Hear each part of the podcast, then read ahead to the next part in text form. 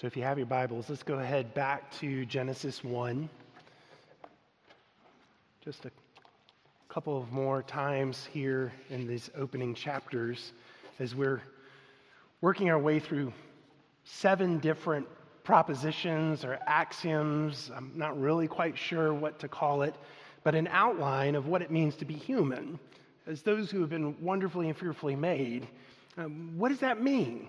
Um, to be human. It's, it's highly contested in our world today, uh, this whole issue of, of being human.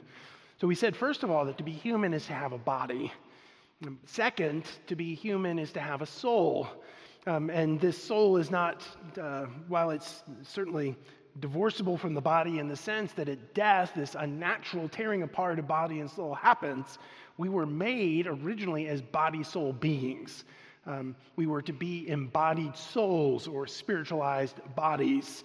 Um, to be human is to be both and, not, not simply body or not simply soul. We don't privilege the body over the soul, nor do we privilege the soul over the body. That's what it means to be human, is to be body soul beings.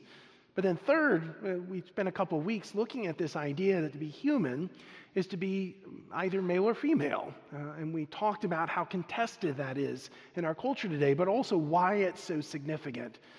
Mm, tonight, uh, we're just going to take one week to, to touch on this theme uh, that to be human is to be made in the image of God. Um, what does that mean? Uh, we use that language of image of God, Latin phrase, imago Dei.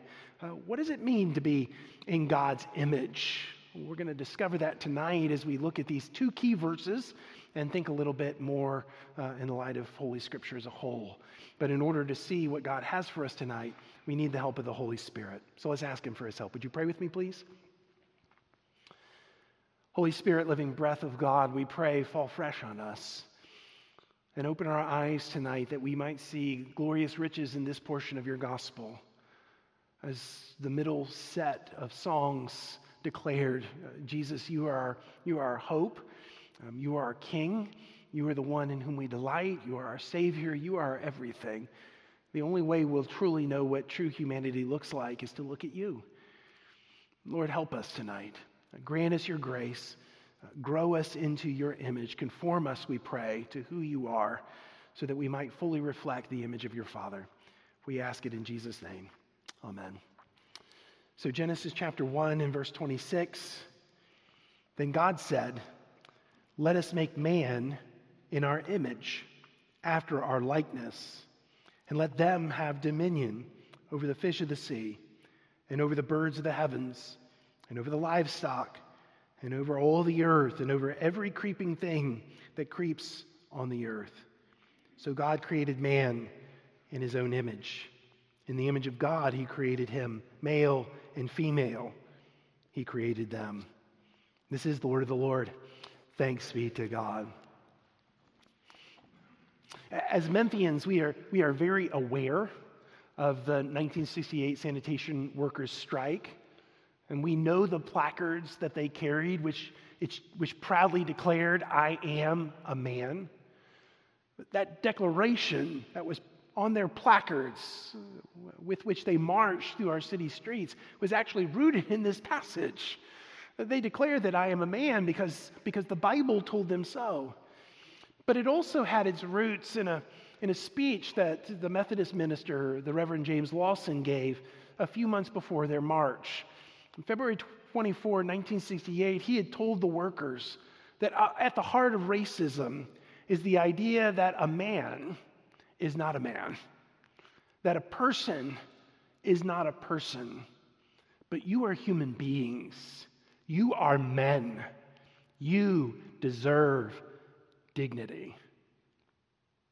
It's striking if you go downtown to Claiborne Temple and you go to the I Am a Man Plaza, you'll find there at the base of the monument that quote Lawson's reminder that these workers were human beings who had dignity, something that hopefully will remind generation after generation that, that human rights, basic human rights, are not rooted in the will of the government, nor are they rooted in the will of a voting populace. Rather, human rights are rooted in the fact we're human beings made by God and made in God's image. As we continue to explore what it means to be human, we, we need to come to this key point that, that humans, as, as body soul beings, as male and female, we are made in God's image. Every single one of us made in God's image. Every single part of us made in God's image. The whole human being made in God's image. The whole of humanity made in God's image. But what does that mean? Theologians for two millennia, even beyond that, have debated what it means to be made in the image of God. Uh, our Reformation forefathers, both Martin Luther and John Calvin, saw being made in the image of God having to do with rationality. Uh, it's our reason, they said, that separates us from the beasts, from the animals with whom we share being made from the dust of the earth. Calvin argued that the image of God rooted itself not in this body soul combination that makes us human, but, but merely in the soul. And part of the reason he wanted to say that was he, he wanted to have some continuance for the image of God after death. When body and soul are torn apart, still the real us, if you will, our souls, uh, he argued, image of God. It didn't lose that sense of being the image of God. But I think there are some other answers for us um, that are rooted not just in this text, but other places in the Bible that help us see what it is to be made in God's image. Uh, and the first word or the first idea is to be made in God's image is to be glory bearers, glory reflectors. There's this great Calvin, not, not Calvin the theologian, Calvin the comic strip, Calvin and Hobbes cartoon in which Calvin is standing in front of the mirror in his underwear and he's, he's striking a pose, flexing his muscles. And as he looks at himself in the mirror, he says, Made in God's own image, yes, sir. To which Hobbes replies, God must have a goofy sense of humor. And there's times when we look at ourselves and we wonder the same, isn't there? Our bodies and minds don't work the way they should. Our desires are all over the map. We, we wonder what's happened to us. Is this idea that we are God's image, that we have something to do with His glory, is it, is it simply part of God's goofy sense of humor? Well, not at all. We were made for God's glory, and we were made to reflect God's glory. I think that's at least part of what it means to be made in God's image. Biblical scholars John Walton and Greg Beale have both suggested that this creation account here in Genesis chapter 1 meant to picture something that the ancient Near Eastern world would have, would have understood immediately upon reading it. They suggest that, that what Genesis 1 is describing is God creating the world as a temple as a temple in which his own presence would be made manifest. Remember, God walks in his garden in the cool of the day. God comes to his temple, they suggest. And the ancient Near Eastern world would have grasped this idea of world as temple immediately and intuitively. But the difference between Genesis chapter 1 and those ancient Near Eastern myths was this God made human beings not to be drudges as it was in the ancient Near Eastern myths. Read Gilgamesh epic, uh, other Greek philosophical myths, and you discover human beings are not thought highly of in those myths and in those philosophies. But that's not what you find in Genesis 1, is it? No, God instead makes human beings, he says, in our image, after our likeness. And he does so, I think, to be reflectors of his glory. In the same way that ancient Near Eastern temples had idols to reflect the glory of the God. The idea being you built this temple, you placed the idol there. Not only was the idol a means of encountering the presence of that God, but actually was serving as a reflector of that God's glory in his temple. So the true and living God was doing the same. He was making not idols, but human beings and he placed them in his world, in his temple, to reflect his glory. And as, as human beings carried out God's creation mandate to be fruitful and to multiply and to fill the earth, the earth would be filled with God's glory reflectors. God's glory would shine on his world, and his, his human beings would reflect his glory back to himself, so that the result would be this the whole earth would be filled with God's glory. Of course, that's still God's creative uh, purpose. You remember Isaiah's temple vision? What was it that the angels said? Holy, holy, holy is the Lord God of hosts. The whole earth is full of his glory. And the deep longing of every believer's heart is expressed in the psalmist's prayer at the end of Psalm 72. May the whole earth be filled with his glory. Amen and amen. How will that happen? How does it happen that God's glory is reflected now? How will it happen then that the whole world will be filled with God's glory? I think it will happen as God's image is restored, as his image bearers are restored in such a way that they might reflect God's glory back to himself. That was what was corrupted but not annihilated, will be restored and renewed in Christ. We will reflect God's glory because that was the reason for which we were made, made in God's image. But being made to reflect God's glory was not the sole purpose in being made in the image of God we were also made to reflect something of God's own being, of God's own nature. For over three millennia, theologians have wrestled with these plural uh, pronouns here in Genesis 1, verses 26 and 27. Let us make man in our image, after our likeness. And so God created man in his own image. Male and female, he created them there, there seems to be some connection between God's own self reflection, his own self talk, if you will, as us and our, and God's creation of humanity as male and female. And that connection, I think, is, is that within God's own self is there is a communion of persons. That's what we mean as Christians when we name God as Trinity. We mean that Father, Son, Spirit enjoy love within the divine being as a, as a family of three, to use Jonathan Edwards' phrase, and yet as one God. It's the argument that C.S. Lewis makes in Mere Christianity when he draws upon 1 John 4 8, God is love, to argue that God cannot be a monad, a single being, that in order for God to be eternally love, he must have had someone to love, and God loved within his own self. The Father loved the Son perfectly, and the Son reflected that love back to the Father, and the Spirit was the energy of love between the Father and the Son. That there was within God diversity and unity in love, a communion of persons. In the same way, as I suggested to you last time, our creation is male and female in God's image, is meant for that, that purpose of showing something about God's nature as, as male and female come together as one flesh, as one humanity. There's a communion of persons, there, there's a diversity and unity that images forth God. Of course, there's, there's other places that image forth God in this same kind of diversity and unity that, that, that the marriage relationship images is actually pushed out so that it's not just one man, one woman together, diversity and unity reflecting, but a yet greater people made up of male and female, where diversity and unity are brought together, like in the church.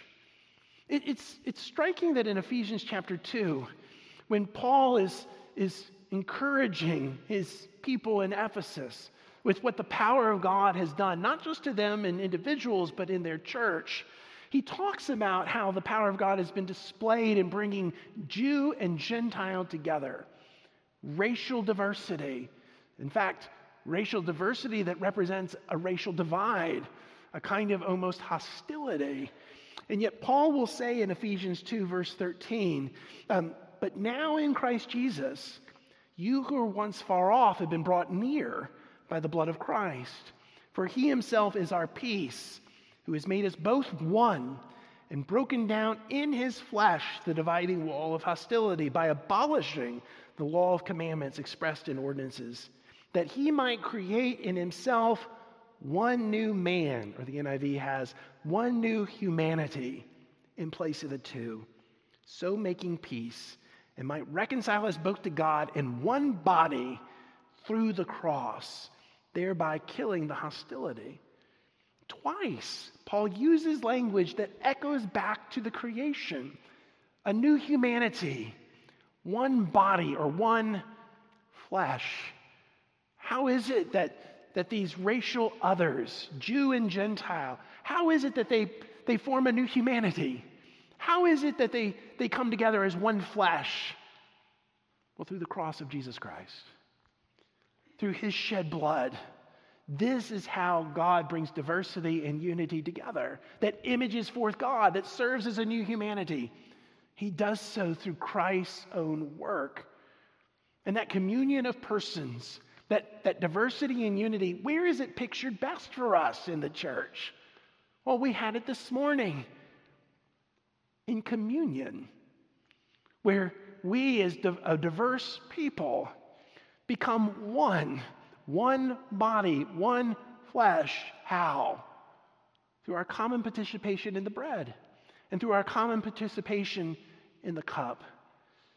And so, to be human is to be made in God's image. And part of God's image is this idea of a communion of persons that just as God said, let us make man in our image, after our likeness, expressing that within God there is three, a communion of persons in which diversity and unity is brought together.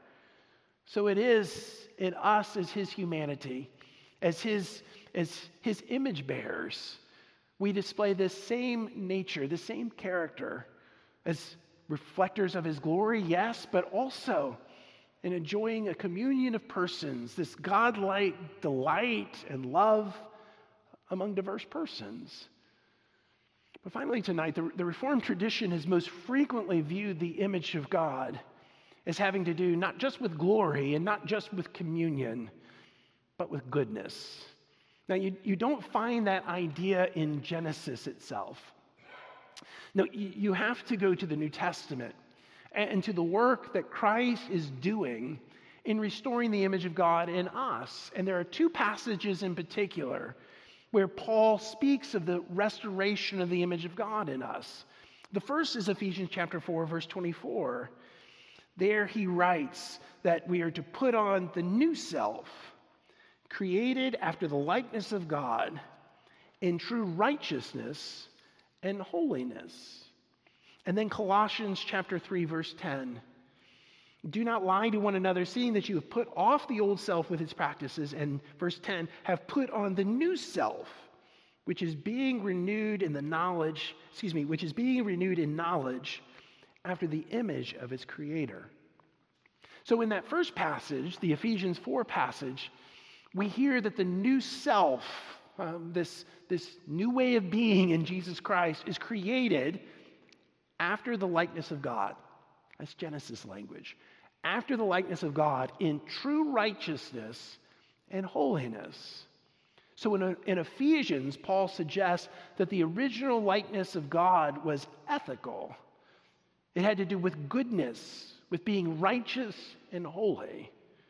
But in the Colossians 3 passage, he says the new self is being renewed in knowledge after the image of its creator. There's image language.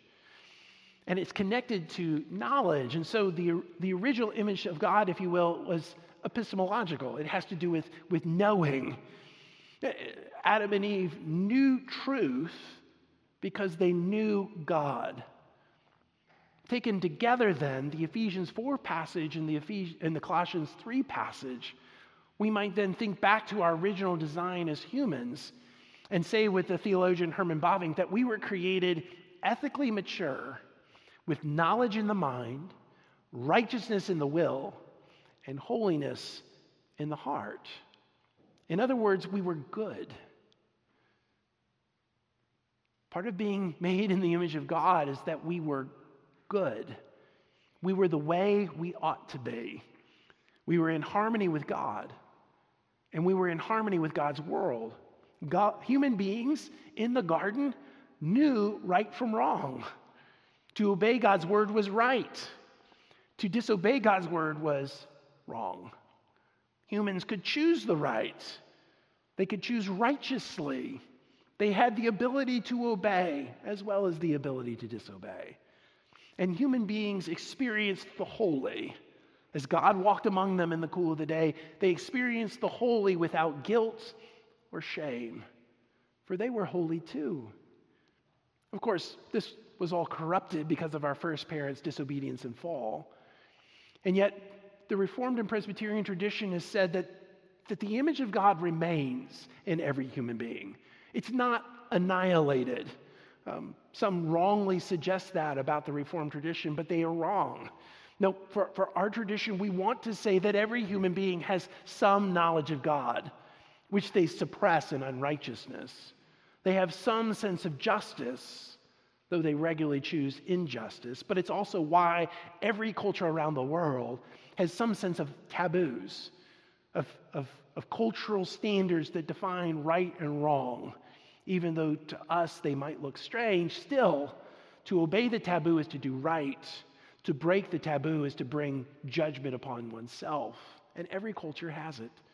And, and every person in every place has some sense of the holy, some sense of the sacred. Even the atheist, the fool who says in his heart there is no God, when he's in Alaska or when he's in upper state New York and he sees the northern lights, he knows he's standing in the presence of the holy. When he stands on the edge of the Grand Canyon and he sees the sun cresting over in the west and he sees the full moon rising in the east, he knows there's something luminous and he's standing in the presence of the holy. Every human being has this sense of the divine, even though they turn it to superstition and idolatry, which means that every single one of us, we're still image bearers. There is a fundamental dignity that every human being has as a human being. To be sure, our own sinfulness and the enemy himself delights to deface and destroy God's image in us. But as James Lawson said over 50 years ago, you are men and women you deserve dignity because God made you. And because this is the case, even when we run into people who act in ways or do things to themselves that are counter to the divine design, we must honor the God who made them, even when they're caught up in a web of brokenness and sin, of their own fault, perhaps, or not of their own fault. We, we must honor the God who made them and honor the image of God that remains in them by treating others with grace and dignity and truth and compassion. One of my favorite Southern writers is Flannery O'Connor. Um, I love her because she is shocking. Um, and when she's shocking, she forces you to think in different ways. And she usually has some theological or spiritual point she's trying to make. In her essay, a, a, Temple of the Holy Ghost, or excuse me, in her story, A Temple of the Holy Ghost, she, she, she tells a story that actually has as its larger point um, a Roman Catholic understanding of, of the sacramental host and, and why it's believable to think that, that God could make bread into body of Jesus, even though that appears to be freakish to us Protestant folks. But in order to get to that theological point, she introduces this scene in the midst of the story. This 12 year old girl has two of her cousins who have come from the Catholic convent school to stay with her mother and herself for the weekend. And these two girls have gone to the fair um, with two boys that the mother had, had rustled up to just get them out of the house because she and her daughter were exhausted by their talking. When the girls came back, they, they had all sorts of stories about what they saw at the fair. And one of the stories was about this tent where this freakish woman was, where people went to see this woman who was both woman and man. The little girl doesn't really know what to think about all this, this freak that others saw. But as she's trying to picture this scene as she's falling asleep, she ends up with this dream that comes to her as she's fading away. The way O'Connor has it is she was better able to see the faces as she's falling asleep of the country people watching. The men more solemn than they were in church, the woman stern and polite with painted looking eyes, standing as if they were waiting for the first note of the piano to begin the hymn. She could hear the freak saying, God made me this way, and I don't dispute it. And the people saying, Amen, Amen. God's done this to me, and I praise Him. Amen, Amen. He could strike you this way. Amen, Amen. But He is not. Amen. Raise yourself up a temple of the Holy Ghost. You, you're a temple of the Holy Ghost, don't you know? Don't you know? God's Spirit is dwelling in you, don't you know? Amen. And if anyone just desecrates the temple of God, God will bring him to ruin. And if you laugh, he may strike you this way. The temple of God is a holy thing. Amen. Amen. And I am a temple of the Holy Ghost. Amen. And then the little girl falls asleep. As I say, O'Connor uses this scene to say something about the sacramental host. But surely it is the case that what O'Connor is testifying about this, this freak, this woman who, who's also a man, is also true. A temple of the Holy Ghost, or we might want to say, made in the image of God. There are those who, who walk among us in our culture who have made decisions with which we will disagree, whether it's those who have embraced a transgendered identity, whether those who have embraced a same sex relationship, and we will be right, based on what the Bible says, to say that's not what God's design is. But even with the wrong choices, and even with the harm done, those men, those women are still made in the image of God. They have dignity. We must treat them that way. Because even with all the brokenness and all the difference and all the wrong choice, they still need to know of the love of God in Jesus Christ. And how will they hear if the ones who have the message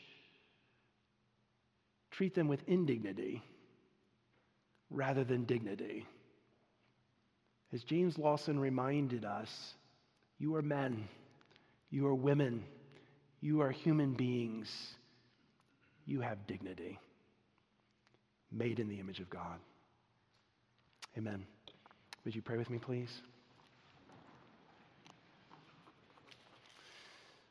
Almighty God, these are, these are true truths, and yet, as we try to think out about what they might require of us, we confess that we don't always know exactly how to think about these things or speak about these things. And yet, surely it is the case that everyone we run across, whether it's, it's the one who's under the influence perhaps of the enemy, has so disfigured their face with tattoos that they, they end up looking like the devil himself. Whether it's those who make incredibly wrong choices and go through painful surgeries in order to change who they truly are, or whether it's someone who sits on the corner who is asking for money, who we've seen there day after day, or whether it's the friend who's no longer a friend, with whom we're f- incredibly frustrated and we, we're tempted to dehumanize. Whoever it is, Lord, may we remember, grant us the grace to know that you have given each one a fundamental dignity because you have made them to reflect your glory. You've made them to show what love looks like through a communion of persons. And you've made them to bear true knowledge and righteousness and holiness. And they still have remnants of that. Lord, please grant us grace to treat others with dignity so that we might all experience the healing that alone can come through our faithful Savior, Jesus Christ. Grant us this, Lord, we ask. We pray it in Jesus' name. Amen. Let us stand together and sing, Heal Us.